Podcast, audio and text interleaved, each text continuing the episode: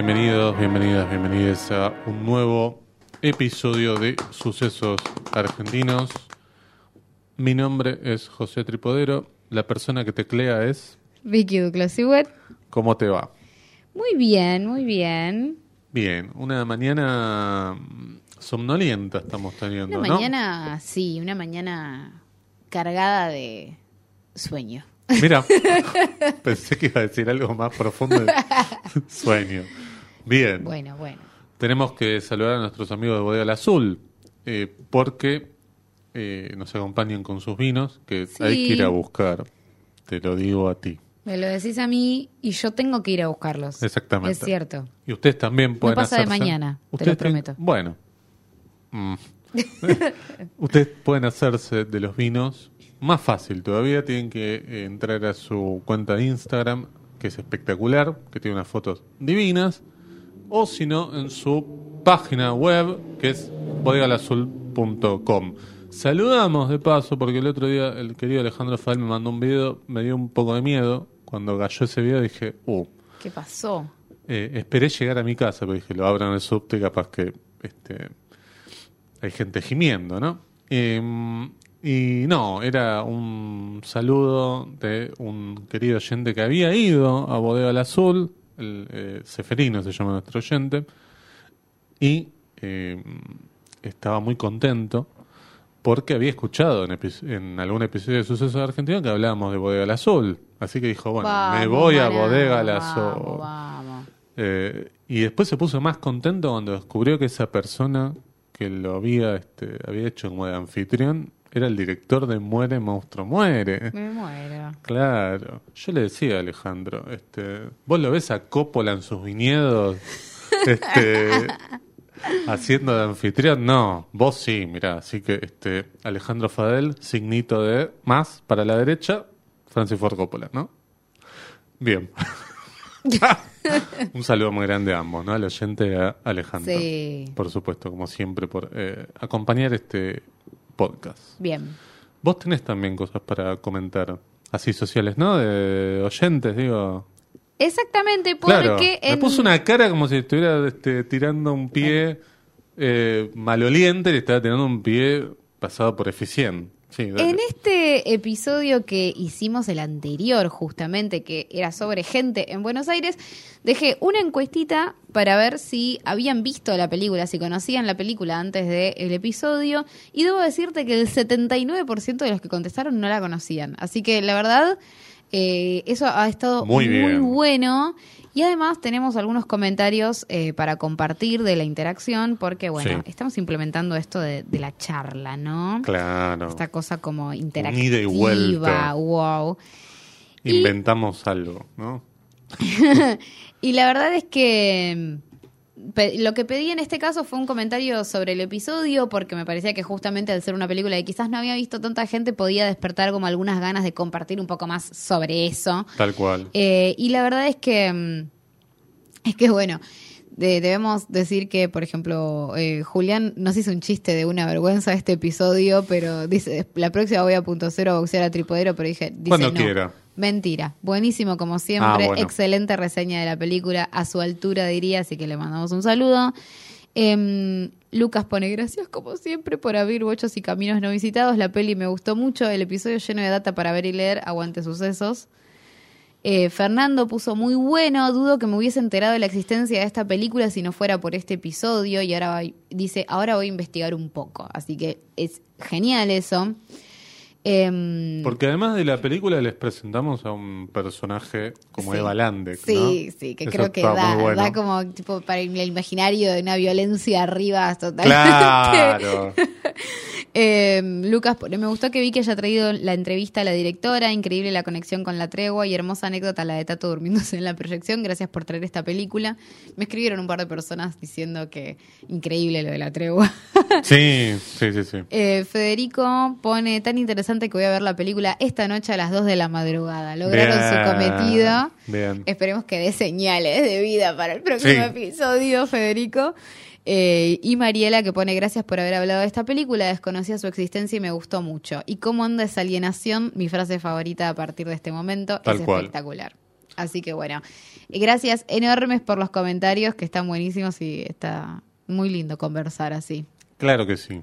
Muy bien, un saludo muy grande a todos. ¿no? Sacarme las lágrimas, ¿sabes? Sí, Las, las lágrimas. para sacarle una lágrima además. Tiene que pasar esto. Bien, ¿Qué? vimos algo que mm, cuesta definir qué es, ¿no? En la semana. Digo, antes de pasar a nuestra película Sí, siempre- elegida. Por si alguien nunca nos escuchó y Claro. nos escucha por primera vez, nosotros tenemos un pequeño momento en el que hablamos por ahí de algo que estuvimos viendo argentino, que no va a ser el centro del episodio, pero que por ahí nos trae alguna novedad, algún estreno, alguna cosita. Sí. En este caso apareció, ¿cómo decirlo? Una ¿Cómo miniserie. Yo creo que- un- yo decía antes de empezar como un piloto dividido en tres partes. Apareció en Flow esto que se llama Parte de una religión, que está dividido en tres episodios, decíamos, de uno de 17 minutos y los otros dos de 22, ¿no? Casi como que no terminan de llegar muy a ser una hora, o justo una hora. Pero mm, Más me pareció parecido, interesante. a lo, más parecido a lo que vemos como series web, con un formato un Tal poco cual, más así, ¿no? Claro, pero salió acá en el servicio de streaming de Claro. Flow, ¿sí? Que casi que Flow está haciendo como una especie de streaming propio, más allá del, de lo que ofrece en cuanto a los eh, canales, digo. Sí, y justo venimos de Gamer, que también habíamos hablado de esto. Bueno, tiene varias cosas en Sí. común. Eh, además, por una asociación casi forzada que, que vas a hacer. Si viste Gamer y ves esto, es medio fácil unirlo porque está Nico García Hume entre uno de sus personajes principales. La diferencia es que acaba de haber más de un personaje importante. Son como, la idea es lo numeroso. Sí, es un grupo de amigos, eh, parejas, eh, hay dos hermanos y hay otros dos este, que después podemos también charlar. Sí. Que se juntan a comer un asado después de un tiempo de no verse y Sí. eh, el tono que tiene esto es una comedia, digamos, claramente. No sé si tragicomedia, pero no llega a ser. No llega a calar hondo en el drama, pero sí es una comedia de eh, mucha mucha velocidad, ¿no? Es decir, como eh, mucho diálogo, de mucha mm, eh, impronta de, de one-liner casi, ¿no? De, de cosa Sí. como, bueno, este, te contesto y al... Te, te digo algo y te contesto al toque, ¿no? Es como una cosa así. Cada personaje tiene como su propio perfil, ¿no? Eh, eso me parece súper interesante. Vos decías Nico García Hume, que es como un act- es un actor medio del under, pero que este como fantasea trabajar en la tele. Eh, después, ¿a quién más tenemos? Tenemos a Valeria Tenemos- Lois y a Julián Lucero. Exactamente. Eh, pa- para ir como un poco en orden de, Sí. de- de lo que tiene que ver con cómo se va estructurando la serie, tenemos a Santiago Gobernori, eh, no, perdón, eh, Santiago tenemos, Gobernori, sí, sí. no, no, no, no, no. Tenemos a, no, me está faltando un nombre acá, che, no, ¿Quién? no me doy cuenta quién. Santiago Bernori y... Eh, Mariano Rosales son quienes escribieron la, la serie. Y lo que tenemos es eh, todo este grupo de amigos. Bueno, tenemos a Alan Sabac, Valeria Lois, Julián Lucero, Nico García Hume, Malena Medici Julián Dor- y Julián Dorreguer. Sí, pero Santiago Bernori es Sí. el, El- que hace de... Centro de esta Claro, de, eh, es el marido de Melina Medici. Sí, me estaba faltando el nombre de. Melina, de Malena Medici. Me Malena Medici, perdón. Porque quería decir eso, quería decir como que el centro de esta cuestión es un poco la pareja de Malena Medici y Santiago Gobernori. Claro, que son medio los anfitriones, Anfitriones. de la casa que ellos dicen no es nuestra casa, es una casa prestada, ¿no? Que es un diálogo que aparece en varias, varias oportunidades. veces. Como que les felicitan la casa Claro, y ellos. no es, nuestra casa, es sí. prestada. Después tenemos la pareja de Valeria Lois y Julián Lucero, ¿sí? Que son medio hermanos, pero no saben si son medio hermanos, pero son pareja. Sí. Después tenemos al personaje de Nico García Hume, que Sí. llega primero, ¿no? En el primer episodio estamos, ¿no? Sí, que es Y- un amigo. Claro, es un amigo y tenemos al hermano de Santiago Bernori, que es eh, Julián, Julián Doreger, Doreger. que es un sacerdote. Sí. ¿sí? No está vestido como sacerdote, pero tiene una pinta de sacerdote espectacular, está muy bien eso. Sí. ¿Y qué otro personaje me falta? No, eh, no, y después ahí se van a sumar, eh, se va a, a sumar, por ejemplo, Alan segundo, Sabag. claro, a partir del segundo se suma Alan Sabag y eh, bueno, después un tercer otro personaje se suma en el tercer episodio, pero que es un personaje muy secundario. Muy, muy chiquito. Bien, se da una dinámica de mm, nada, cosas, pase de facturas, este, la pareja que hacen Santiago Bernoni y Malena Medici es, Es muy incómoda. es muy incómoda. Es como de esas parejas que de verdad están peleando todo el Claro. tiempo. Que... Claro, pero con un tono suave, pero todo el tiempo pasivo-agresivo, ¿no? Pero muy incómodo, tipo como que lo, lo pienso en el plano de la realidad cuando estás en un lugar con Claro. una pareja que se dice cosas raras, Sí, que te querés ir. sí, Así que es un poco esa la dinámica, pero cada uno tiene sus cosas. Ese es el chiste de esta serie. que Claro. cada uno tiene como su cosa incómoda que, que no es soportada por el resto o que es difícil de soportar por el resto. claro, porque el personaje de Santiago Bernoni, que es el que está haciendo el asado, eh, es medio como el, el anfitrión principal, le, le dicen, che, vos tenés que probar cosas nuevas. Y la mujer le dice, no, él no prueba cosas nuevas. ¿No? Es como Sí. que se adelanta, siempre le tira como una, un- una piedra, ¿no? Sí. Eh, y él aparece como una especie también de tipo, en un momento le dicen timorato, este, en un momento le están haciendo como una intervención, pero a él no le sale la palabra intervención, me están haciendo una este, no le sale la palabra, que, que es espectacular eso. Eh, y después, eh, digo, los vínculos van cambiando, porque por ejemplo, el de Malena Medici es diferente cuando está con Valeria Lois, que se da una cosa de que Valeria Lois le cuenta cosas y ella no se acuerda de, de esas situaciones. Por ejemplo, eh, ¿te acordás la vez que te pusiste en pedo? No, no, no, no me acuerdo. Después, en otro momento, ella le dice, vos estuviste en mi despedida de soltero, le dice Malena a Valeria.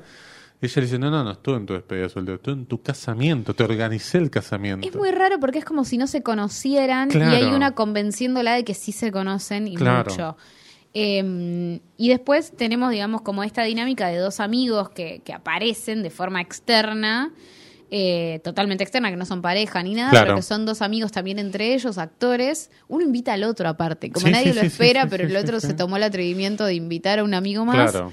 Eh, y tienen esto, como esta cosa de que son actores, entonces son muy extrovertidos. Tiene son- una dinámica de pareja casi. Sí, y son, Son los que más sacan medio- temas de conversación, como son los primeros que preguntan cosas o los que tiran temas sobre la mesa, tienen como esa dinámica. De, de incomodar al otro Mm. sin querer hacerlo intencional, eh, intencionalmente, ¿no? Bueno, eh, la serie es como rara, Es Digo, para mí es rara. Sí. Para mí es como que tiene esta cosa de mm, que hay muchas cosas tiradas sobre la mesa que me encantaría ver cómo se van resolviendo, pero está todo como a punto de, como inclusive en estos tres episodios me da la sensación de que se cierra algo que está a punto de pasar o a punto de explotar, digo, todo el tiempo están como el asado falta un ratito para que se haga, eh, la pileta se van a meter después, ¿no? Como una cosa de, de todas cosas que van a pasar después, pero que no pasan. Sí. Y a mí me parece, sobre todo por un cartelito al final del tercer episodio que dice continuará, que va a haber un después, o que se supone que está imaginado ese después. Sí, por eso decíamos lo de piloto, porque pareciera ser que es como un capítulo de una hora dividido en tres partes. Si bien tiene como cada final de episodio sí, un sí. cliffhanger Sí, para una mí cosa. está más, más no, no lo pensaría como un episodio de una hora dividido en tres, sino que lo pensaría como una especie de primera parte, viste que a veces estrenan de a dos Sí, episodios o lo que sea, eh, y lo pensaría más como una serie web. En series argentinas no, no lo veo tanto eso, ¿no? Como primera parte, segunda parte. No, pero Netflix, por ejemplo, te tira los primeros dos, tres episodios Ah, de no, algo sí, y claro. después por ahí te tira el resto. Claro, Entonces claro. lo que no termino de entender, porque tampoco tengo la información como completa, es si, claro, exactamente, si es una cuestión de formato de cómo está publicado o no sé, ¿entendés? Sí, como si ese, a- eso, ahí tengo un vacío. Si lo van a poner por ahí de acá a dos meses o el año que viene, Sí, o, o ya lo tienen todo filmado. viene, no tengo Claro, idea, sí, sí. claro. Ahí tengo como un vacío de la información. Por lo pronto es este primer pedacito. Es un poco abrupto el final, Sí. para mí. Sí, yo entendería que no puede pasar mucho tiempo más hasta ver lo que sigue. No, es, es- Si no, medio que se te diluye también. Porque justamente como estamos diciendo que eh, cortamos antes de ciertas cosas que están por pasar y que todo el tiempo vos de alguna manera estás esperando qué va a pasar cuando suceda esto. Y todo sucede en una está. única locación, digamos, un Sí. asado. No, Sí. no sé para cuánto más puede dar. Claro. No, no, Sí. ¿Cuánto más se puede estirar? Uno se podría imaginar que, que una forma de estructurar esto sería como, eh, los- las cosas que van sucediendo en una reunión, ¿no? Como este momento de, bueno, Sí. el momento de la picada, el momento del almuerzo, el momento de la sobremesa y meterse a la pileta, ¿viste? Sí. Como esas cosas podrían como generar una estructura, pero no, no, eso es como imaginarlo nosotros, ¿no? La serie Claro. lo que nos propone por este, por ahora es como justamente una especie de limbo. Sí. Como en el que no pasan las cosas que uno está esperando que pasen normalmente y se dilata muchísimo todo ese momento previo a que pase todo eso. Como Tal los cual. tres episodios son como un limbo antes de que empiece el momento de la, del asado. Sí, igual se puede entender como el asado una cosa que no va a llegar nunca, Cla- ¿no? Que se va a ir estirando todo el tiempo. Sí. ¿no? Yo creo un poco eso, que también es muy probable que puede ser que esas cosas sucedan, en, si en algún momento hay más episodios o no, pero como que tenga que ver con que la sustancia esté ahí, Sí, en esta cosa como previa. sí. Es algo muy pequeñito que si tienen flow Sí. eh, lo, lo pueden Son ver en nada, en Tres una hora. capítulos de 20 Sí. minutos. Sí, Así claro, que- claro. Eh, está, no sé si lo dijimos, pero está dirigida por Lucía Valdemoros, que Sí. no la tengo de, de otra cosa, pero bueno. No, yo tampoco, pero bueno, me parece re interesante esto y, y bueno, nada. Quienes les haya gustado también un poco Cualca por ahora Claro, y todo está eso, por esa onda, digamos. tiene como algo que ver por una cuestión de compartir a- algunos actores, Sí, algunos Julián nombres. Lucero, sí. Eh, y me parece que está muy, muy, muy divertida, así que, va, qué sé yo, muy, muy, muy divertida. A mí me divirtió. Entiendo también si hay alguien que se le haga raro algún, el tono o el cosa, me parece que Pero puede pasa volando el tiempo. No así me que perdería no- de verla. No, claro, No me claro. perdería de Si lo tenés ahí disponible. Mírenlo. y- Ah, mira, sí, no pasa nada. Sí. Bien, no vimos más nada. Por ahora no. Por ahora no. Tengo un par de cosas para ver para este fin de, pero las traeré, las traeré la semana que viene, para el episodio que Mm, viene. Misterio. O no, no sé. ¿Qué, qué sería? Ah, no, no, no, no querés anticipar. No quiero anticipar. Bueno, después te pregunto. Bien, tenemos que pasar entonces a nuestra película de esta semana que se las trae.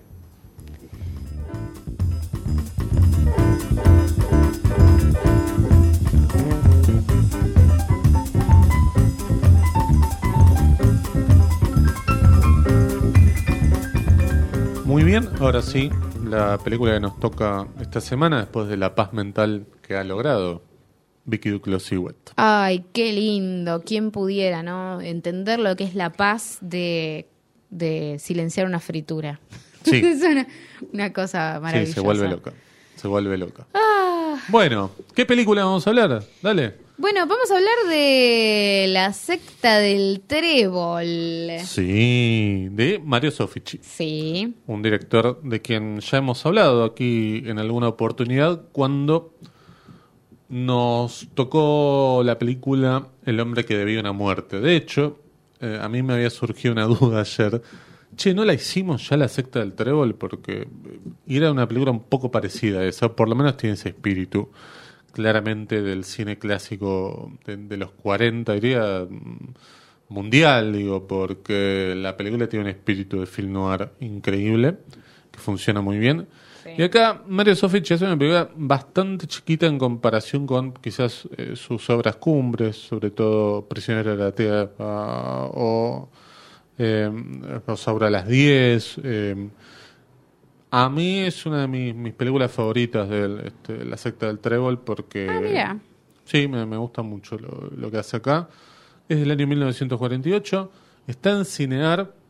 Sí, de todos modos hay una copia mejor en YouTube. Iba a decir eso. Para porque mí. la copia de Cinear está estirada. eh, ta, ta, lamentablemente. ta, Hay una copia mejor en YouTube. Las dos se escuchan como el orto. Me tuve que poner auriculares. Yo también me tuve que poner auriculares y concentrarme. Tipo, Sí. alguna, Sí, sí, algún- en algún momento tuve que volver un segundo para atrás porque me desconcentré y ya no entendí Sobre nada. todo las partes del falso chino, ¿no?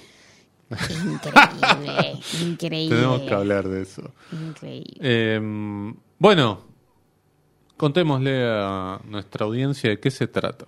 Bien, esta película del año 1947.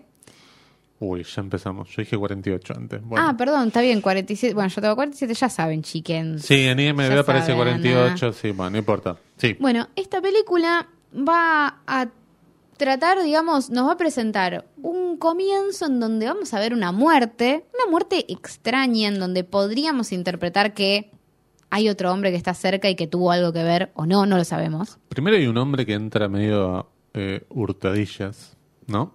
Y se esconde eh, esperando la llegada de otro hombre. En verdad, se esconde un hombre que Bueno, sabemos dale, que va a contala llegar. vos, a ver. No, bueno, eso digo, simplemente. digo. Este, el hombre que, que, que, este, que va a ser protagonista es eh, Roberto Espinosa. Bien. ¿Sí? Me desespera mucho esto, quiero que lo, ¿Por quiero que lo sepan. Porque el- en realidad era de hacer una sinopsis. Después se, Bueno. desmenuzábamos. Contala vos, dale. Es que la- el, el No, no, sinopsis no, se hace vos. así. A ver, Pero es que no empezaba como la estabas contando. porque la sinopsis no te cuenta toda la película. Bueno, La no sinopsis te cuenta el- el- un puntito. Es como. Hay una muerte, hay un hombre del cual se sospecha. Después, si querés contar cómo aparece ese hombre. Y lo van a ir a interrogar. Y cuando lo van a ir a interrogar, este hombre empieza a contar toda una historia sobre justamente la secta del trébol que en algún punto se supone que nos llevaría hasta por qué él terminó matando ese, a ese hombre que vimos al comienzo de la película. Bien, Eso es una sinopsis. te agradezco. Ahora si quieres contar los detalles. Bien. Em, siento que me acaban de hacer este guions planning, pero bueno. No, Em, no. Nada, es un chiste. Bien. El tema es que este hombre, que es un escritor, Sí. llega, como decía, a escondidas de un edificio y se tiene que esconder porque está llegando otro, digamos. Uno puede entender una situación en Una principio situación medio de, mm, amante, no sé, sí, te puedes claro. imaginar algo de eso. El punto que después un poco Sí, te sí, la cosa, es, la cosa es mucho más eh, compleja. Este comienzo para mí es lo mejor de la película en cuanto a puesta, eh, escena. eh, Sí. Digo, cómo buscaron esa locación que está llena de escaleras eh, por el interior, de pasillos, que yo te contaba, digo, si esto lo hubiera hecho Hitchcock, si yo te dijera, che, mira, esto es de una película de Hitchcock de los 40, te volvés loco, porque es increíble cómo está filmado. Es eh, fantástico la, la destreza visual que tenía Mario Sí, cierto. Y mm, sobre todo para crear suspenso y para generar tensión con nada. Una locación, escaleras y dos tipos, uno escondiéndose y el otro entrando. Sí, sí, sí, Em, sí. Que aparte se supone que la lógica es como la, la misma lógica de un pasillo. Tipo, Sí. no hay lugar donde encontrar el recoveco y sin embargo lo encuentra. Pero- Lo encuentra con la cámara, lo encuentra con, con en- cómo ensambla los planos. Sí, pero es, juega con elementos que son básicos. Un tipo que entra, corta la luz, se esconde y llega otro que es, eh, está excedido de peso y tiene que subir cinco pisos. Y ahí está la tensión. Vos decís, wow, acá va a pasar algo. Este tipo subiendo cinco pisos, la va a quedar en el medio. Sí. Digo, eh, se puede generar este clima con nada, digamos, con solamente creatividad y tener una locación que por supuesto sea pertinente para lo que querés contar. No, porque a veces está esa idea, sobre todo con el cine actual, de bueno, no, para generar tensión tenés que poner corte, montaje, esto, el otro, música, sonido, y acá es nada, tres elementos. Sí. Es fantástico. Y ahí ya hay, ya mete un elemento más que me parece interesante porque es como el, lo, lo primero que te va a engañar a la percepción, que es esta cosa de, sorry si no la vieron, ya Bueno, saben sí. que las tienen que ver antes, pero digo, esta cosa de eh, poner a un hombre antes entre medio de los verdaderos dos hombres que no se tienen que cruzar, ¿no? Claro. Como él no se tiene que Ahí cruzar con los segundos que aparecen, pero vos como espectador no lo sabés. No, claro. Vos lo que pensás es que no se tiene que cruzar con el que primero se cruza. Sí. Que además hay un plano muy interesante para mí ahí, porque el tipo como que se muere, Sí. pero es una muerte rara. Como que Sí. primero no entendés si es una, un asesinato mal actuado, ponele. Sí. O le dio un bobazo, le- justo. no lo terminás de entender del todo. La Porque para mí pare- podría parecer como que lo ataca por la espalda. Sí, como claro. que queda eso abierto. Sí, una puñalada Una o algo. puñalada, Sí. tal cual. Así que. La eh, cuestión es que a este escritor Espinosa lo Sí. acusan de asesinato y lo mantienen medio preso en su propia casa unos policías Sí. bastante grises, Sí. ¿no? Al mando de un comisario que es espectacular ese personaje, eh, que, que está increíble, digo, que lo torturan con el método de no dejarlo dormir, ¿no? De ponerle una luz frente a los ojos y no dejarlo dormir y que cuente la historia de por qué lo mató y también la historia de que hay un cómplice, Sí. ¿no? Eh, y a partir de ahí, como bien decías, vamos a un flashback que nos eh, invita a conocer a esta misteriosa secta del trébol. Porque nos vamos a China. Por supuesto, la película no está filmada en China, lo hablábamos Ah, claramente. también. está todo filmado acá.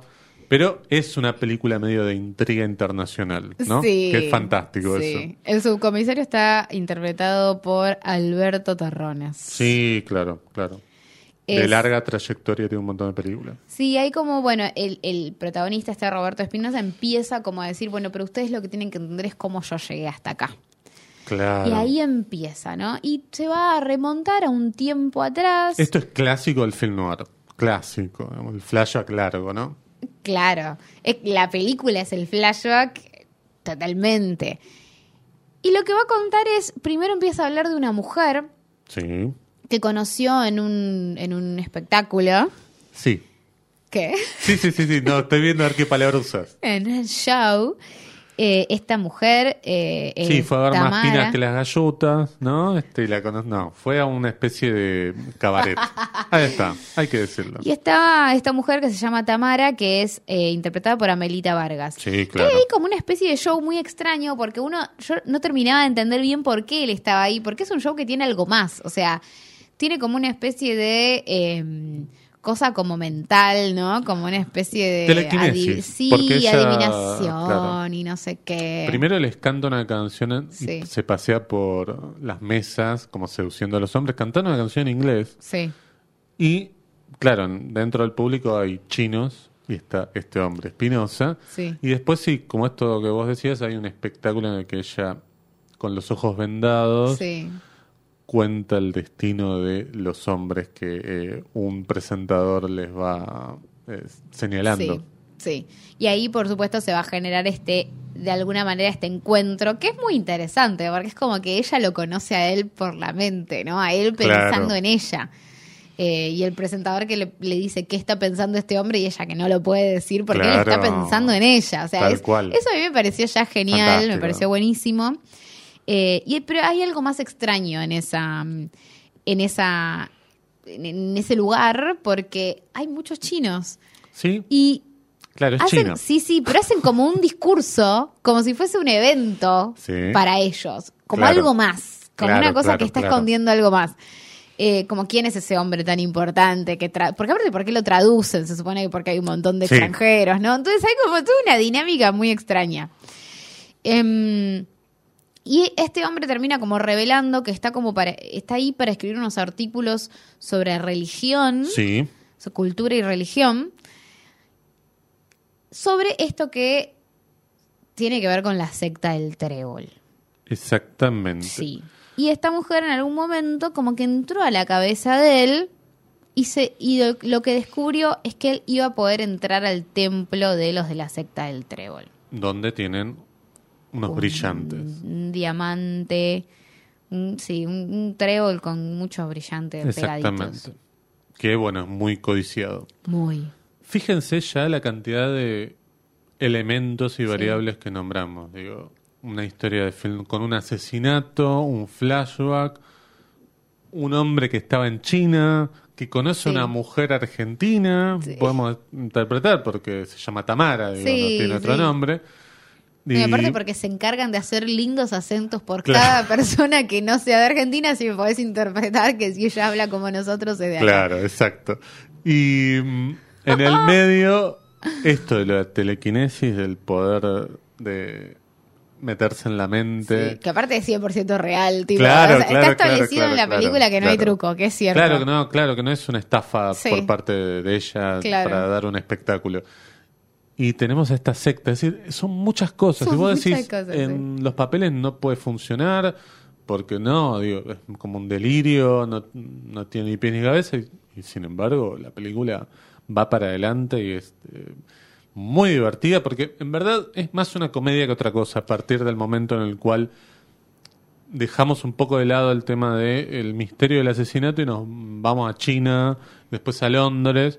La película es una comedia, básicamente. Yo, ¿sabes qué? Me pasaba como, Para mí, como que sentía la comedia en el mundo de lo del presente y después cuando se iba al pasado decía, bueno, a ver, acá está todo el misterio, cómo llega uno al otro y todas las cosas que me causaban gracia de ese mundo me parecían que me causaban gracia con la óptica del hoy. Como que no Ah, sabía si estaba pensado como una comedia o si ahí estaba el, como el más noir, un poco más puro. Y después cuando te ibas al presente tenías como toda esta cosa de este subcomisario súper pintoresco. Sí. Y ahí está como me parecía la mayor comedia. Pero no sé, puede ser. Porque la clave está en que la secta del trébol, Sí. sus miembros, no pueden matar Sí. por su religión. Sí. No les permite. Entonces, en cierta forma, van captando gente a quienes no le dejan otra alternativa de tener Sí. que matar. Sí. En este caso, lo que va a suceder es que él, obviamente, que se enamora de esta mujer, Sí. Tamara, Amelita Vargas, ya creo que lo dijimos, Sí, claro. Se enamora de esta mujer como así a primera vista, ¿no? Como una cosa muy de flechazo, no sé qué. Esta mujer igualmente tiene una- un esposo que es quien está trabajando con ella y que parece ser bastante jodido. El personaje de Santiago Gómez Cou, que es Roget. No dijimos el nombre del actor que hace Espinosa, que es Ah, sí. Pedro López Lagarde. Para mí son los dos muy parecidos. Claro, bueno, para Me- mí ahí me- está la gracia. Ajá, ok, ya está bien. Para mí ahí está la gracia Está de, esto, que tenga el mismo bigotito, casi el mismo corte Son de pelo. muy y, parecidos. y claro, físicamente también tienen, son igual de flacos, casi te diría. Sí. ¿no? Y vestidos de traje pasan uno por otro. Yo en un momento dije, bueno, el de blanco es Roberto, porque entre que no se escuchaba una goma y que eran los dos muy parecidos, dije, ¿quién Claro. es quién? Bueno, eh, ella tiene un esposo y obviamente este hombre que es Roberto Espinosa se va a meter igual ahí, no le importa Claro. nada. Lo que no sabe es qué tipo de mujer es con la que está lidiando. Bueno, esto también es otra característica del film noir, digamos, el tipo este, embelesado por una mujer que se va a meter en los peligros que jamás eh, pensó que se iba a meter, porque bueno, está más caliente que una pava. Exactamente. Y una mujer que si tiene toda esto. esa sensualidad, no va a ser una mujer esposa, va a ser una mujer eh, chanta, ¿no? Como una ladrona probablemente. Sí. Es, es un poco lo que termina sucediendo, digo, eh, ella sabiendo que él va a entrar a este templo, eh, de alguna manera como que le promete ser como su novia, escaparse con él y demás. Y con esa excusa ella logra entrar al templo con él, que es un lugar al que no tiene acceso mucha gente. Claro. Ella sabe que ahí hay un diamante y el diamante, oh, sorpresa, desaparece. Tal cual. Y a partir de ese momento y con la premisa que dijo José, van a tener que, eh, van a obligar a este Roberto Espinosa a que tiene que básicamente matar a Roget y a Tamara. Sí. Y mm, viajan a, viaja a Londres, sin Sí, saber sin- que viaja a Londres. sin querer Eso queriendo. es lo que yo dije, che, no puede ser. Pero Roger es el que viaja a, a Londres o no, eh, No, Roberto es el que sí, viaja sí, a Londres sí. para buscar al otro que En está verdad ahí. viaja a Buenos Aires. Él cree que está viajando a Buenos Aires y en el medio del vuelo se da cuenta que está viajando a Londres. Eso es lo único que no, para mí, de ninguna, ni con forceps lo puedo meter, porque es muy inverosímil. No, no, digo, ¿qué pensás de eso? Digo, en, el medio del vuelo habla con el compañero que tiene al lado en el asiento y dice, no, estamos yendo a No Londres. sé, ¿Cómo a Londres? eh, en una misión imposible pasa. No, Te paso no. de largo. En Misión Imposible 7 pasan 18 cosas. No, ¿en dónde? Pero que vos estás, vos, digamos, en ningún momento te diste cuenta Porque cuando... yo lo que entiendo es como que él estaba sacando el pasaje, pero ya estaba acordado que, que todos los otros. Porque Pero eh, sacó él el pasaje. No, pero te generan como una cosa para mí, que es como que esto que en realidad le llaman la secta del trébol, nosotros hoy secta le decimos a otra cosa, ellos Sí, son claro. como una especie de logia en realidad. Sí, es verdad, es verdad. Eh, para mí lo que te genera es como esta cosa de que la logia es enorme y que puede ser que mientras él poder, creía claro. que estaba haciendo un camino, toda la logia le estaba acomodando para que Eso haga otro. como sí. te voy a decir una boludez, pero como que le dijeron, sí, pasa por acá y lo estaban llevando para el lugar donde ellos querían, ¿entendés? Eso como sí dijo, puede sí, dame ser. un, dame un para tal cosa. Sí, sí, señor, tome, se lo doy y le doy otro. Si yo soy de la logia también. Ah, vos decís que Como el- que están en todos lados. El que le vendió el pasaje... Yo digo que todos son de la logia, Ah. ¿entendés? Como, porque él le dice, somos millones, le dice eh, el Sí. chino.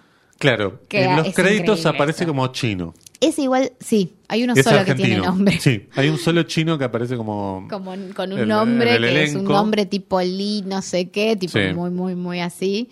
Eh, Porque después Lee- todos los sí. chinos que aparecen que son de verdad, podemos decir, que no están eh, Sí, haciendo es apropiación cultural, Eso es increíble. Increíble. Eh, el único que no es chino es, por supuesto, el que tiene más diálogos en la película, que es el jefe o el, el presidente o el que lidera esta logia, como bien vos decís.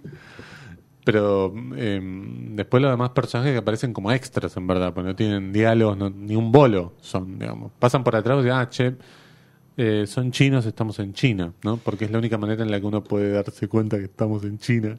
Dios Eh, mío. según la película. Porque después cuando están en Londres son todos argentinos, en verdad. No, no hay un inglés, o nadie que se parezca a un inglés, pero No. ni, Todos ni a 100 hablan metros. con ¿no? acento, es muy, Sí, es, muy espectacular. gracioso. Es espectacular. Hay un El diálogo. espectáculo es, espe- es tremendo, Sí. digamos. Al que se le sienta al lado y se le pone a hablar, le habla con un acento que es Ese en realidad lado. es el único que tiene nombre que es eh, Cayetano Biondo. Claro. Y es el, el nombre de- es Li Tse. Después todos los demás no tienen nombre, son chinos, tipo José Russo. Claro, dice es chino. chino, ¿entendés? Tipo una cosa así. Claro, claro. y son todos claro. así. Y lo gracioso es que donde hay chinos de verdad son extras, tipo, no, no Sí. tienen, no tienen, o sea, tenías los chinos ahí para hacer de chino. Bueno, pero probablemente no estaban capacitados para decir 10 diálogos en, y para actuar, digamos, ¿no? Una cosa es pasar por atrás y otra cosa es Ay, este, no actuar. sé, no sé, permitime dudar. Igual también pensemos que es otra época, ¿no? Obvio. Pero aparte Bueno. como que bueno, alcanzaba, ¿no? Le pusieron Claro. un bigotito y, y ha- hay un, diálogo que a mí me... Ah, no te, ahí sobre el final que pasa algo que dice, no sé, como... No sé, como que algo iba a tardar mucho, no sé Sí. qué. Y dice, a Pulo no tenemos, o no tenemos a Pulo, no sé, una cosa así que decís, no vamos a creer lo Claro. que estoy escuchando. Bueno, tenemos pero todo el día, tipo una cosa así como... pensemos que... Un diálogo re argentino, eso quiero Claro, decir. claro, claro, claro, claro. Mezcló argentino con el prejuicio de cómo No hablaría un puedo creer, chino. Claro, no, no, increíble. Bueno, pero pensemos que, por ejemplo, 20 años más tarde todavía eh, se seguirían haciendo estas cosas y peor. Eh, John Wayne haciendo Genghis Khan, por ejemplo. ¿No? este, qué sé yo, Omar Sharif haciendo del Che Guevara, no sé, un egipcio haciendo de un este, rosarino con asma. Bueno, em, nada, qué decir más de esta película, me parece una, una cosa fantástica, em, porque esto que vos decías de, de, de, bueno, este tipo embelesado por esta mujer y demás, y después sorprendidísimo cuando ella lo traiciona también. eh, digo, por más que metan estas cosas que tienen que ver con logias, con lo fantástico y demás, la película nunca abandona el tono del film noir tampoco. No, más allá no. de la comedia y de cosas que por ahí pretendidamente estaban pensadas como comedia y otras que las leemos nosotros como comedia. Digo, para mí, por ejemplo, lo que te vuelvo a decir, lo del vuelo es eh, más comedia, pero no creo que en ese momento eh, lo No, por hubieran eso, pensado claro, de por eso yo forma. te decía, para mí ese es un momento sorprendente. Sí. Para, supongo que para la época, Sí, ¿no? sí, Como una cosa de wow. No, Claro. tremendo, no puede salir de acá. Para mí le faltó un plano de alguien vendiéndole la- el, el pasaje y, no sé, poniendo una cara medio extraña. Y vos decís, ah, este está, este es de la logia, este es de la secta del trébol. Pero bueno, digo, eh, más allá de estas fisuras que podemos encontrar en la película, funciona todo muy bien, creo yo. Sí, lo que, lo que tiene es que te va construyendo como todo ese mundo y en algún punto vos como que caes en ese despiste y Sí. no sospechás tanto, digo, como que podés estar esperando a ver cuándo llega hasta el punto de eh, del presente. Como Sí. que podés estar esperando a ver hasta dónde llega. Eh, y te puedes dar cuenta que hay algo raro, porque cuando están en el presente a él como que lo están eh, ¿cómo se dice? A él como que lo están torturando de una forma muy Sí. graciosa porque es como que le ponen una luz y no lo dejan dormir y él Sí. tiene mucho sueño. Claro. Y Por lo menos no lo fajan, digamos. no, no, e- eso está bien en la película, Sí. sería, sería insostenible la parte de comedia si Sí. lo fajaran. Eh, y vos además ten- tenés como un dato, que la esposa del subcomisario lo llama todo el tiempo Sí. para ver cómo va todo. Sí. Y la verdad es que eso como que en un principio pasa medio de largo porque no, no tiene mucho sentido. Y lo que me parece muy divertido de la película, y ahí sí como que me parece que terminás con una sensación más de comedia que con la que comenzaste. Eso me parece como que el cierre es tan cómico que te, que te tiene que quedar como esa cosa de que la película es un chiste, como es toda la construcción Claro. de un chiste. Que me parece genial, de una Sí, hora y cuarto de, sí, sí, de sí, contarte un chiste. Sí. No sé si contarlo eso de mm, lo del asistente del policía que el- le da el libro, digamos, al final. Ya lo contaste. No, no lo conté. No, no lo conté. Pero bueno. No, no lo conté, digo, de qué significa eso. No, no, pero digamos, hay como una vuelta que me parece, que me parece muy divertida y muy interesante. Sí. Digo sí, que sí, es una linda vuelta. lo eso. que uno podría decir como vagamente que, que otra, otros relatos pueden tirar de una forma muy vaga, como de, "Bueno, y era todo un sueño y no sé qué. No, acá se van a hacer cargo de resolver Sí. un poco ese, ese mundo que nos contaron. eh, aunque no sea de la forma más eh, No, bordea la trampa el- Es la vuelta, trampa, pero. mm, Para mí no del todo, pero. No. No, es que justamente además- tiene una justificación Claro. con el final, digamos. No es que es como, ah, bueno, era una trampa y ahí terminó la película cuando te enteraste No, que era una no, trampa, no, sino que es una trampa que tiene un sentido. tal cual. Para mí, como tiene un sentido con algo que pasa al principio, vos podés llegar a entender qué es lo que está, qué es lo Sí. que pretendía el personaje con toda esa vuelta. Sí.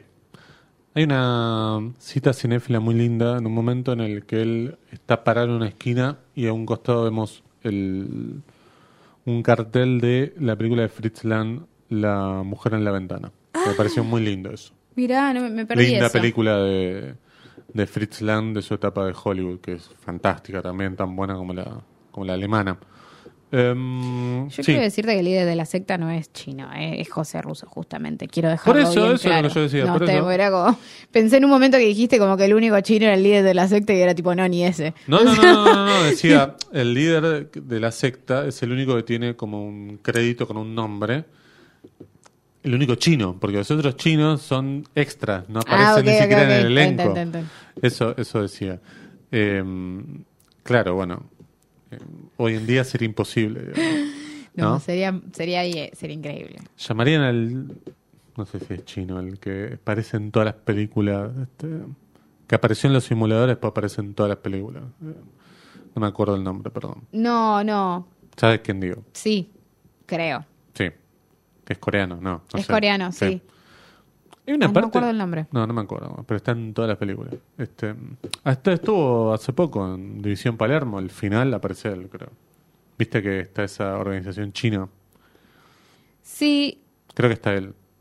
Bueno, no importa.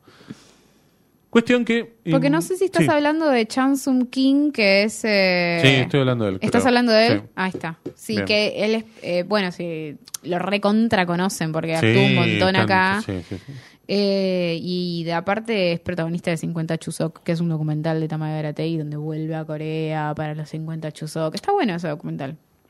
Había un No póster si acá. ¿no? De... No, yo tengo una remera Ah, de 50 Chusok. mirá, mirá. Porque era muy colorido el afiche y me parecía muy lindo y me la mandé a hacer. ¿Quién, Impresionante. quién tiene una remera No, de 50 no, Chusok? no, solo vos. ni él, ni Chang, ni No, Kim, no, no, no, no, no, tiene nadie eso. Ni, ni Tamae la tiene. No, Tamay creo que ni sabe que hizo esa película. papá. Diez años de preguntar ni se acuerda. Bien, em, no sé qué más decir. Esta película, que la vayan a ver, la pueden encontrar en YouTube, Sí, sí, o en Ciner, como ustedes. Pero si la quieren ver estirada con un lifting a los costados de la película, la ven en Ciner. Si Pero la por quieren ahí- ver en su formato original, la- claro. Si la- claro, tiene un formato chino, digamos, ¿no? En Ciner, claro. Este, dijeron, vamos a ir full, digo, este, full chino. Eh, en YouTube eh, la pueden encontrar en su formato original, ¿no? Este, Cuadrado. bien. Bien. Yo em, tengo una curiosidad para hay cerrar. un aroma, perdona, vainilla que me acaba de este, llegar. estás observando Ay, aquel- no, no, aquella no. adquisición. ¿Qué? ¿No te gusta? No, no, me, me acaba de dar como un cachetazo. ¿En serio? Sí, pero está bien, está funcionando. Sí. Bien, bien, bien. Ok, bien. bien. Yo lo sentí cuando entré al estudio, eh, Ah, pero, no, tremendo, tremendo. Muy bien. pero no estaba seguro. No sé cada cuánto está programado eso, pero, Muy bien. En me alegra que punto cero esté como viste, creciendo cada vez más. se acercan los climas cálidos. Oh, Dios mío. Sí. De- y este estudio tiene ventana, digamos todo. Y este o sea, estudio tiene- Tiene ventana. El mejor aire acondicionado, creo yo. Un aire acondicionado. De la muy zona. Pero es un aire acondicionado que vos te das cuenta del tamaño que tiene para este no, estudio. no, o no. sea, ¿eh? Para mí está perfecto. Al punto Bueno. de acá hace 40 grados, vos lo querés apagar. A veces, yo te quiero matar. Pero bueno, Ay, no, no, pero a mí me da muchísimo frío. sí. Bueno, le- te traje, traje una curiosidad, por decir de alguna manera. Sí. Porque buscando justamente eh, algún tipo de testimonio de Sofichi sobre esta película o algo por el estilo que siempre nos gusta buscar. Claro. Y que además, como la vez pasada traje el de Balande, que hace un tiempo que no traía así como entrevistas, dije voy a, voy a volver a buscar porque me parece que, que, que pega, que está bueno encontrar esas cosas.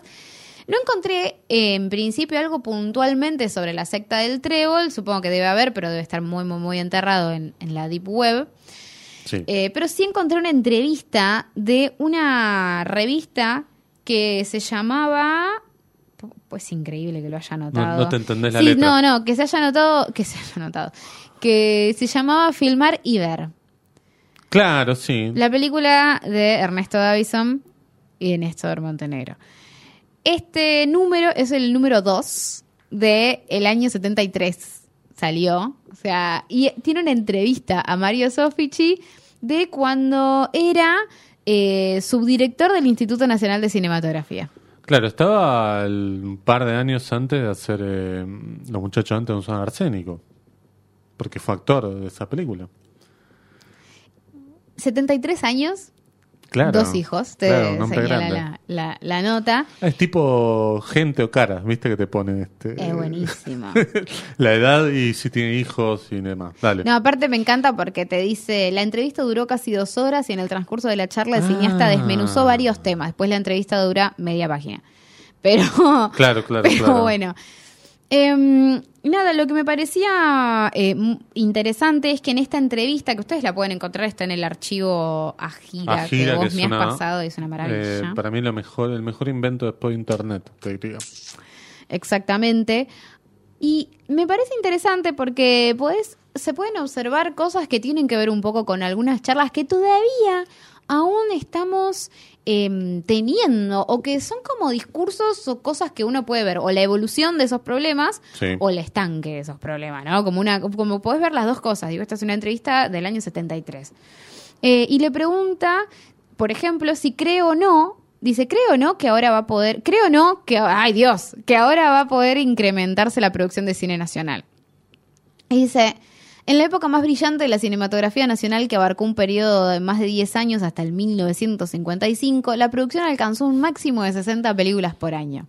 Actualmente el presupuesto da solo para 30, una cifra que corresponde a la producción del año pasado. Se pretende, ahí es una promesa, que eh, llegar a realizar 45 o 50 películas al año y pienso que se va a poder hacer. A lo cual le preguntan por las finanzas, ¿no? Como dice, la- son las finanzas del instituto lo que le hace pensar eso. Y él dice, bueno, en cuanto a finanzas, todo esto con signos eh, Sí. que te dan como este tono, ¿no? Hay problemas económicos. Piense que el único ingreso con que cuenta el instituto proviene del 10% de las entradas de cine que se retienen en concepto de impuestos. Hasta el año pasado se contaba con presupuesto de eh, 1.700.000 pesos. no, sí, 1.700.000 pesos. eh, y este año eh, la cifra se eleva a 2 millones y medio. Como esos eran los números con los que contaba el Sí, Inca y todavía que... que, que era el año de Juan Moreira también, digo que es probablemente la película más taquillera, no tenemos los números exactos, pero andaba por ahí. De todos modos, igual él hablaba del, del impuesto que al día de hoy se cobra Exacto. para cualquier película, digo, ya Sí. sea una película argentina o una película de afuera. Sí. Y, eh, no se cobraba, perdón, todavía sí, sí. El, el uso por el espacio radioeléctrico que se le cobra a los canales de televisión, que es y eso. lo que vino después del, de los dos DVD y todas esas cosas bueno, los- que vino mucho claro, después. Exacto, exacto. Sí, no, no se inventado el VHS todavía. No. Em, y después señalo otra parte que le pregunta, dice, durante un largo periodo, de la- porque le pregunta sobre las, sobre cómo se financian las películas, ¿no? Cómo se otorga un crédito, con qué criterios. Dice, durante un largo periodo, eh, las circunstancias hicieron posible un cine subterráneo, le pregunta. Mm. Un cine que se produjo al margen. Ah, justo que estuvimos hablando de producir al margen, ¿no? Novedad, Claro. 73. Claro. Toda esta experiencia implica esfuerzo, dinero, talento de gente que se arriesgó en un momento difícil. ¿Usted piensa que el instituto debe apoyar la difusión de esas películas y ayudar a la recuperación de la industria inclusive? Le preguntan eso y Sofichi responde, yo pienso que todo realizador, cualquiera sea su ideología y su circunstancia, debe hacerse cargo de su experiencia en el cine. Como un riesgo personal y único. Además, la lucha subterránea siempre existió. Sí. Y en todo caso hay una realidad. Las salas que existen en nuestro país son privadas y comerciales. Solo si la proyección de una película es conveniente, y esto quiere decir si es negocio, va a ser difundida. A lo cual le repregunta y le dice, ¿no habría posibilidades de que el instituto colabore para crear un circuito paralelo que haga posible la difusión de estos, en estos casos? Un cine gomón, le estaba diciendo, ¿no? es increíble. Sí. No da para una red de espacio Sí. No un- Mario. claro, no da para un complejo Tita Merelo, por lo menos, claro. Le dije, le- y, y Sofichi le dice, saldría muy caro y no hay dinero suficiente. No. Además, el instituto tiene una concepción más amplia en cuanto a lo que se debe promocionar. Esas películas tienen un público que es tan atendible como otros que tienen otras exigencias. Claro, no me lo imagino a Sofichi eh, mandando a imprimir un montón de carteles de gente en Buenos Aires, ¿no? Que iba a salir un año después. Bueno, y te leo la última porque Sí. justamente ahí es donde menciona concretamente algo de eso que dice, ¿va a haber promoción entonces? Me encanta porque le sigue Le preguntando. insiste, claro, claro. Porque aparte es como si no lo hubiera escuchado lo que dijo. O sea, Claro. le pregunta, ¿no hay posibilidad? Sí. No, le dice el otro. Pero entonces sí. Claro. A lo que él ya un poco se, se extiende un poquitito más y lo que le dice es, en este momento está en estudio un anteproyecto de ley para reemplazar la que rige ahora el instituto, que es la 20170, y este proyecto estará destinado a mejorar las condiciones de trabajo, tanto para los viejos como para los nuevos realizadores, y hasta para la gente del grupo llamado Cine Liberación. Otro aspecto que se va a considerar es la amplitud de la cartera de créditos. Hasta incluso para esos sucios le faltó decir casi, ¿no? El 30% de este dinero estaría destinado a promocionar a realizadores, actores, escritores, etc. Esta nueva ley, y esto quiero remarcarlo, es de apertura total. Aspira a poder estimular todas las inquietudes para así todos puedan expresar lo más auténticamente posible aquello que se ajuste a la realidad. Bueno, intenciones buenas hubo siempre. Después pasaron cosas, ¿no? Siempre a lo largo de la historia, y esto tiene que ver con la inestabilidad sociopolítica, socioeconómica que ha tenido nuestro país a lo largo de 200, 200 y pico de años. Porque pensemos que esta nota vos decís que es del 73, ¿de qué mes? Dice- 73, no, no dice- septiembre, septiembre de 1973. Bueno, iba a venir un año muy complicado el 74 y así una escalada hasta llegar al golpe. Entonces, esto que él proyectaba como, bueno, vamos a sacar una ley, vamos a tratar de que se incremente la cantidad de películas Mm. año tras año, no se logró, porque pensemos que, creo que acá alguna vez lo hablamos, cuando llega la época del destape se estaban produciendo 12, 13 películas. Cuando Manuel Antina asume con la llegada de Alfonsín en el instituto, dice, no podemos hacer más de 13, 14 películas. Entonces imagínate cómo, en este momento, ¿qué, qué dijo? 30 películas se estaban haciendo, 20 y Eh, pico. se estaban haciendo 30 Que y era la él mi- proyecta, que era la mitad de lo que se había hecho hasta el 55, Claro. ponele. Y fíjate que 10 años después de esta nota, se estaban produ- se producían 15 películas, Sí, 14, sí. la mitad. Sí, es decir, fuimos perdiendo. Sí. Después, bueno, por supuesto, la ley de cine del 94 cambió bastante las cosas y por supuesto hay muchas cosas para criticarle porque justamente, digamos, pro- promovió la, la aparición de, de, de otro sistema de modo de producción, pero también dejaba un montón de gente afuera porque tenía un esquema para producciones grandes. Entonces, si vos querés hacer una película chiquitita, digo, no sé, suponete, como esto que hablamos al principio, No, algo más tipo un hablar. asado, no podías hacerlo porque Sí. tenía un sistema de producción para películas con directores que ya tenían antecedentes. Digo, si vos querés hacer una primera película era muy complicado. Digo, siempre hay, por supuesto, cosas o, o bemoles o em, atenuantes para pensar, pero es interesante esto que traes por un montón de cosas. Digo, primero, parece ser que siempre estamos discutiendo lo mismo. Digo, y por otro lado, las intenciones de aquellos que a veces asumen los cargos versus lo que verdaderamente pasa Sí, después. para ¿no? mí es interesantísimo esto que vos estás diciendo pensando en lo que él decía sabiendo lo que iba a pasar. O sea, Claro. nosotros sabiendo todo lo que iba a pasar después. Para mí es increíble poder leer estas cosas. Eh, y me quedo sobre todo, después le voy a sacar una capturita y lo voy a subir, pero Sí, digo, claro. eh, me quedo sobre todo con esta idea de, de, de una persona que en el 73 le hace una entrevista a otra y le pregunta por el cine que se produce por fuera de los márgenes del instituto.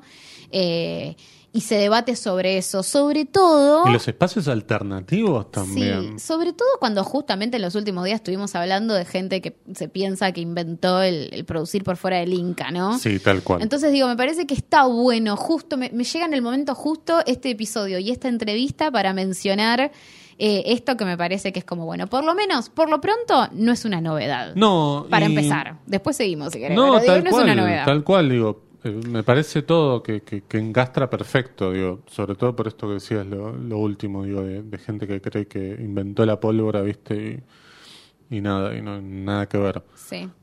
Por eso es muy importante la- el concepto de la historia, digo, la disciplina de la historia, en cualquier ámbito, no solamente en el cine, por supuesto.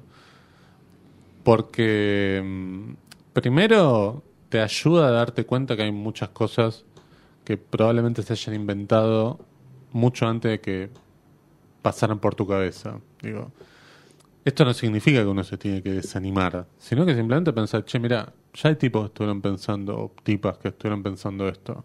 ¿Y qué pasó? ¿Qué sucedió? Sí. ¿Cuáles fueron los acontecimientos? Y, y lo ideal sería poder partir de eso para pensar qué es Para- lo que no se pensó claro, cuando se pensó eso. Tal Porque también cual. cuando uno empieza como de cero, como si todo esto no hubiera existido y no hubiera pasado y estas discusiones no hubieran estado, Tal cual. es, es medio, y- es medio ridículo y es Sí. medio como que es- ya te das cuenta que es un- una mentira, ¿viste? Porque si no, Sí. vamos a terminar siempre en el mismo fin que, que tuvieron antes. Tal cual, tal cual. Y además, una idea, digo, de que mm, por lo menos acá en el cine argentino, o en las producciones audiovisuales argentinas, hay que partir de que tiene que mantenerse el instituto como sea. Digo, obviamente, siempre procuramos porque el instituto esté lo más saneado posible y que no haya este tongos, sino que no haya cosas turbias ni manejos este, deshonestos.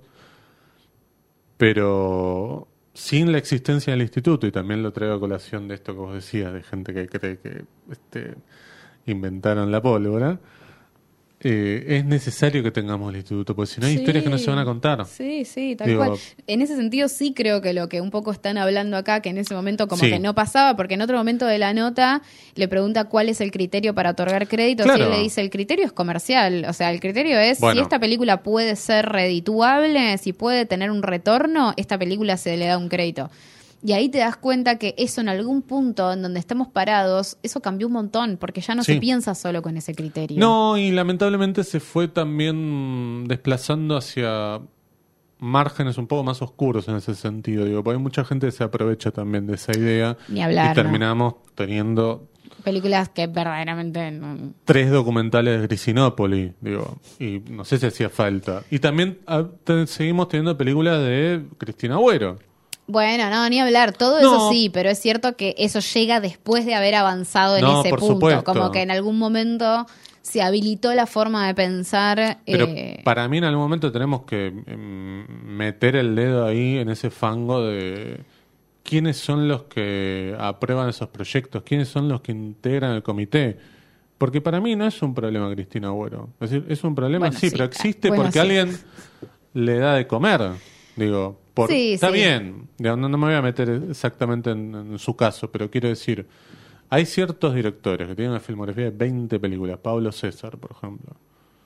¿Quién vio alguna vez una película de Pablo César en el cine? Digo, debe tener más películas que gente que haya ido a ver sus películas. Sin embargo, se le siguen dando créditos. ¿Por qué? ¿Con qué lógica? ¿Con qué criterio? Digo, simplemente porque entras a IMDb y tiene 20 películas hechas. Digo, nadie evalúa de, che, cuánta gente la fue a ver, o qué interés tuvo, o ganó algún premio en un festival, o qué sé yo. Digo, si no tiene nada de eso, ¿por qué se le siguen dando películas? Porque claro, ahí entramos en la cosa con la que te pueden llegar a perseguir porque la identidad y la cultura, pero si- ni siquiera se pueden ver esas películas. Entonces, ¿con qué sentido vos financias eso? Entonces, ahí caemos también en ese pozo de, bueno, lo que yo defiendo claramente de cuando se habla de, bueno, en el streaming no te van a dar la posibilidad en ningún streaming de hacer películas como, no sé, por ejemplo, Niña Mamá. mm, Digo, o Línea 137. Digo, no va a venir Netflix, Amazon, a decir, che, a Lucía Basallo, tomá toda esta plata para hacer un documental sobre una línea telefónica que ayuda a mujeres que sufren violencia de género. No va a pasar. Y ahí tiene que estar el Estado. Mm. Tiene que estar el Instituto de Cine. Pero también tenemos un montón de otros documentales que después están escondidos. Estos que yo nombré son películas que se pueden ver. Digo, que por lo menos las directoras se ocupan de que vos lo puedas ver. Sí, eso está bueno. Pero qué sé yo, no sé. Em, cuestión que lo interesante es esto, digamos, de pensar cómo muchos problemas siguen estando y van a estar ahí. Estarán de otra forma, tendrán variaciones y, tenemos que estar atentos, digo. Eh, no como, no sé, personas que podemos anticipar que va a pasar, pero sí saber que tenemos este, una historia larga de, digamos, de, de- de situaciones y acontecimientos muy similares, Sí. o hasta incluso iguales, ¿no? Sí, sí. Y pensemos también en esa época como no, no teníamos ni la cantidad de cines ni tenemos tampoco la cantidad de maneras de ver. Digo, hoy tenemos el streaming, hoy tenemos la tele, hoy Ni tenemos... hablar. Bueno, de hecho hay algo muy interesante en esto, que cuando él dice, le preguntan por el 10% y dice, ¿cómo podríamos agrandar esto? Sí. Y él dice, bueno, aumentando el impuesto. O sea, como que todo eso inclusive sin aumentar el impuesto llegó porque llegaron nuevas posibilidades Claro. de recaudación del fondo. O sea, nada, me, me parece muy interesante pensarlo desde ese lugar, como, Sí. como esas cosas que empezaron a aparecer. Eh, en ese momento no, no había camino No. que no fuera sacar No. más plata de esas entradas, un impuesto un poco más grande. Claro. Eh, Igual estamos hablando acá de un hombre que ya tenía 73 años, Sí, que pasó sí. por, no sé, de otra generación completamente distinta. mm, Eh, pero bueno, qué sé yo, digo, este me, me parece súper interesante Sí. lo, lo que también le ahí. pregunta por qué no hay salas para proyectar películas de 16 milímetros. Bueno, claro. Y él un poco dice, bueno, filmen en 35. Tipo, Claro, sale nah, lo mismo. Pobre, dice, Sí. esas... eh, te lo leo nomás, Sí, porque es muy gracioso. Pero dice, esas películas se proyectan, se proyectan abundantemente en cineclubs. Filmar en 16 milímetros es un paso dentro de la carrera de cualquier cineasta. Antes de eso, generalmente se filma en 8 o en Super 8. Y filmar en 16 milímetros no abarata mucho los costos. La misma película filmada en 35 milímetros permite mayor calidad y facilita la difusión. Deberían filmar en 35, porque así, sin espectadores, no hay comunicación posible. Y los fines del cine no se cumplen ni al nivel artístico ni al nivel industrial. Tienes razón. Es interesante. Sí, para para pero- esta nota es interesantísima. Sí, más vale que sí. Para, para, para reflexionar con el hoy. Sí, para pensar, digo. No para caerle, No, para decir, no para decir, che, estoy de acuerdo o no estoy de acuerdo, sino para pensar un poco, ¿no? Sí, sí, Porque por eso. Se, se, se piensan un montón de problemáticas, como decíamos, del hoy y de siempre, ¿no? Así que bueno, em, sugerimos que vayan a ver La secta del trébol, una película de 1948. Yo la verdad estoy en un modo muy ir para atrás con, con el cine, ¿no? Está bueno. Estoy como haciéndome un planteo de... Hace falta estar viendo tantos estrenos, estar persiguiendo la coneja del estreno. Eh, por un lado, sí, por supuesto. eh, hay un montón de películas que uno quiere ver, que son entretenidas y demás. eh, pero no sé qué sentido tiene. Me, quedé mucho con una frase que decía Cifrón, que dijo Cifrón hace unas semanas en una nota, de tenemos ya más de 100 años de historia del cine. Si no hay más estrenos de acá un año, dos años, no pasa nada. Tenés un montón para ver y para volver a ver. Y creo que em, yo estoy medio en esa, digamos, ahora. Como que tengo más ganas de ir para atrás que para adelante o quedarme en el presente. Y esto es algo que yo escuchaba mucho de joven, digo, de gente que decía, no, no, yo no quiero ver más estrenos. Yo digo, ¿cómo no vas a querer ver más, más estrenos? Digo, de gente más grande que yo. Y ahora estoy como empezando, como que esa ficha me está empezando a caer. Este, de, de- de ir más para atrás o de volver a ver cosas que ya vi y ver qué me pasa. Este, Sí. y, y bueno, y la, la muerte de William Friedkin ayer como que me hizo un clic de... Tengo más ganas de ver películas más viejas, ¿no? De, de ver lo nuevo, sobre todo porque me parece todo bastante monótono. Pero bueno, no te quería dejar esa reflexión. Gracias. La verdad es que me voy a ir pensando un poco en esto que Bueno. estás diciendo. Está bien, pero vas a ir a ver Barbie hoy de noche. Por tercera vez. Por tercera vez. Con muchas ganas de hacer una especie de este, debate, ¿no? No, no, de no café quiero hablar debate. más. No quiero hablar más.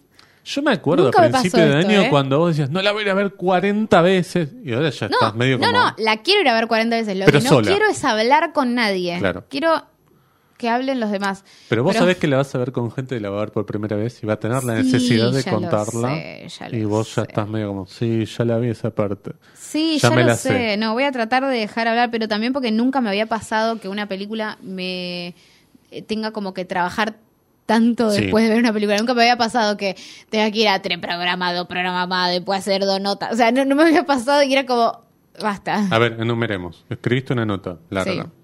Fuiste a hacer una columna eh, en una Destape, FM, el sí. Destape. Después... Los eh, dos tu- programas, eh, mi programa y el y, Hielo y clase B. Sí. ¿Y Después me invitaron a dos programas más. Me invitaron al a Oh. un programa de los sábados y me invitaron al programa de los miércoles. Acá, o sea, claro. fue como... Seis, siete cosas, claro. Sí, sí, Más un verla montón. tres veces. Fue un montón. Sí. Entonces es como, bueno, ya está, ¿saben? Basta. sí. No la- Para el balance, por ahí volverá.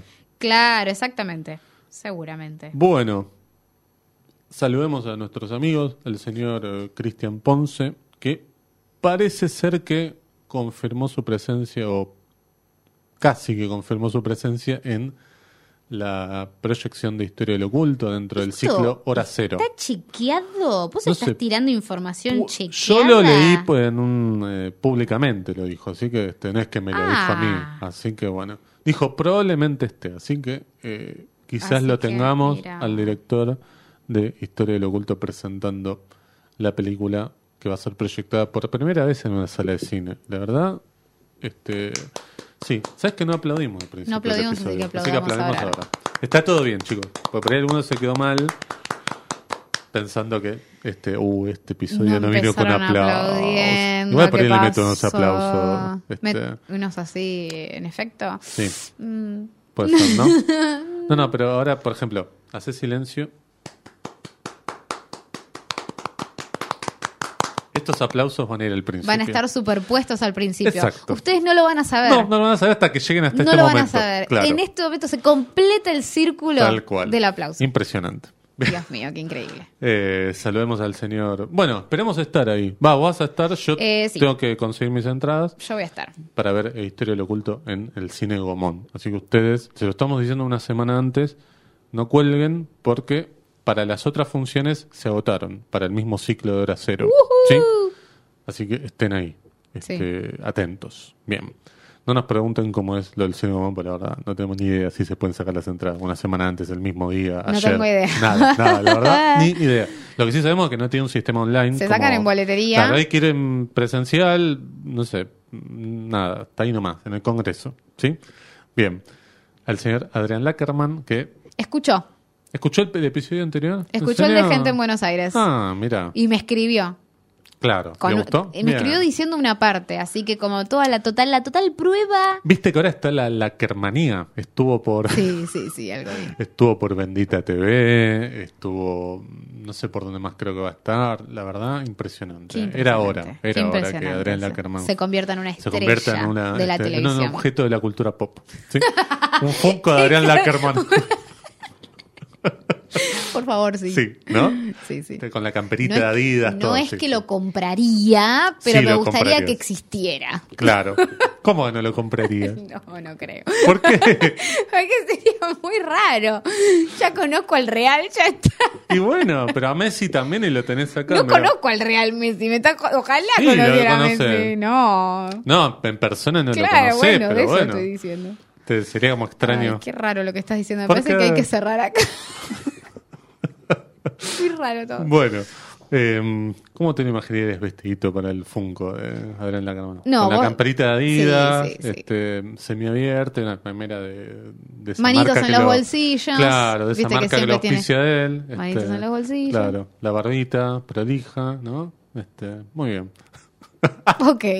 Este, mm, saludar a nuestro grupo de Telegram. Sí, nuestro Eh, maravilloso grupo de Sí, Telegram. que viste que volvió a incrementarse el número. Yo estoy muy contento. Todo gracias a vos. Estoy muy contento. Vos sos el que maneja eso, el que regula esa Sí, no es cuestión. muy complicado. Vos copias el vínculo y lo puedes pegar en tu ¿Sabés cuenta que- de Instagram sí, y demás. Pero, ¿sabés que tenés yo el otro día te dije, Vos no sé dónde está ese link. Yo antes lo sabía, pero ahora ya no lo encuentro. Así que ahora, si querés, cortamos este episodio y me explicas. Sí. Y, mm, a punto cero, el señor Diego González, que seguramente debe estar impartiendo clases. Sí, con la adolescencia contemporánea. Bueno, contemporánea de quién, ¿no?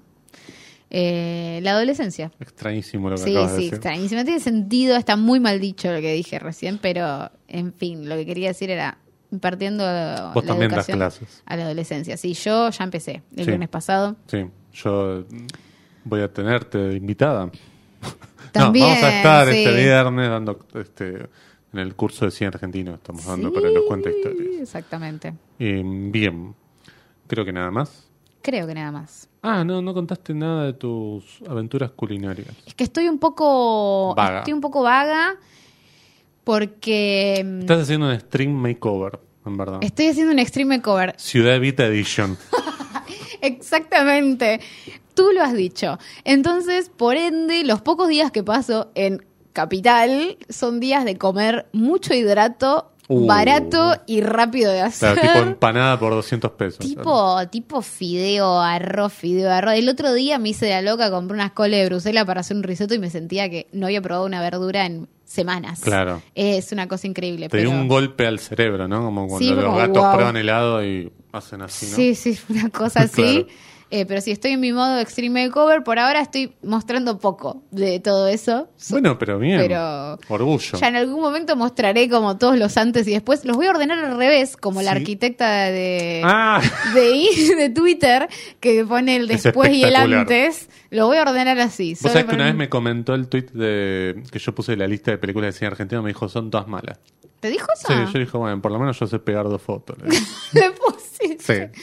Increíble. Em, bueno, pero si alguna marca de lavandina, por ejemplo, quiere... Me quiere auspiciar, Vos este, te sacás todas pero las fotos, todas ¿no? las Con fotos. los guantes, todas, todo. todas, todo. todas. Las Bien. que sean necesarias. Bueno, Todo lo que sean cosas para el hogar. yo... Claro. A un llamado a la solidaridad. Sí. ¿Qué más, por ejemplo, estarías necesitando? No. Tiner, no. que- Todo, todo. Te que lavar un piso. idea, te hace una idea todo lo que- Pintura, por supuesto. Sí, sí. Enduido. Uf, increíble. Eh, no sé cuánto estará la pintura hoy, pero... No, fui ayer a averiguar, no está tan caro. ¿No? no, no, la pintura es lo de menos. ¿Cuánto está un baldecito de...? ¿Qué sé yo, José? Y bueno, dijiste, mil fue a averiguar. No sé. Acabas de decir... fue-.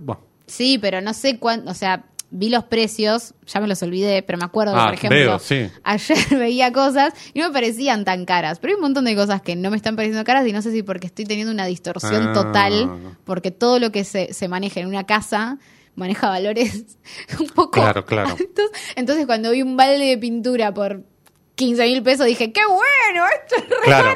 barato. Ojo. Así que- Ojo que no sea de exterior y Sí, lo querés, guau, te querés claro, pintar un ¿viste? cuarto, claro. Así que nada, eh, en fin, sí, estoy en modo extreme makeover, reconstrucción total. Así que este Todo lo que siempre soñé. también le pueden mandar eh, consejos no solamente culinarios, sino No, traten de no mandarme consejos. ¿Por qué no les va a Sobre cumplir? todo si, si, si hay varones, no me manden consejos. No, no recibo explicaciones, no recibo mansplaining. Traten de no. Pero de la comida sí, pediste acá por favor de Bueno, la cuando uno lo madre. pide, sí. Ah, bueno, no, yo te decía nomás. Ah, si bien, querías que te bien. mandaran. Bueno, está bien, no, le mandan sí, nada. sí. Cuando yo, cuando No, yo no, les diga, ¿saben chicos, estoy teniendo un nada, Es una problema. desagradecida. Eh, Cuando yo diga, estoy teniendo un problema, no sé cómo resolver esto, ahí, por ejemplo, un número de un plomero me pueden pasar, Una plomera puede ser, ¿sabes? Una Que hay plomera, mujeres que manejan. una electricista Claro, me pueden claro. pasar, cosas así me pueden pasar, que las necesito. Una gasista vas a necesitar. Una gasista. Sí, no llames a Metrogas. Metrogas es la última. Metrogas es medio como No, no estás llamé. inundado en gas y ahí lo llamas. No, Porque si llamé, lo llamás llamé, te lo cortan. No, por Este, favor. No importa que esté todo bien, te lo van a cortar. Así que este, no llames. No, no, entonces Terror. no. Bien, creo que nos tenemos que ir, porque Sí, esto fue más largo, más largo, más largo que no sé qué. La semana que viene, quién sabe. Sorpresas. Te da la vida. ¿Cómo sigue la, La canción? vida. Impresionante. te da sorpresas. Impresionante. Adiós. Chau. Vicky Otoria Duclos igual. Chau, José Tripodero, chau.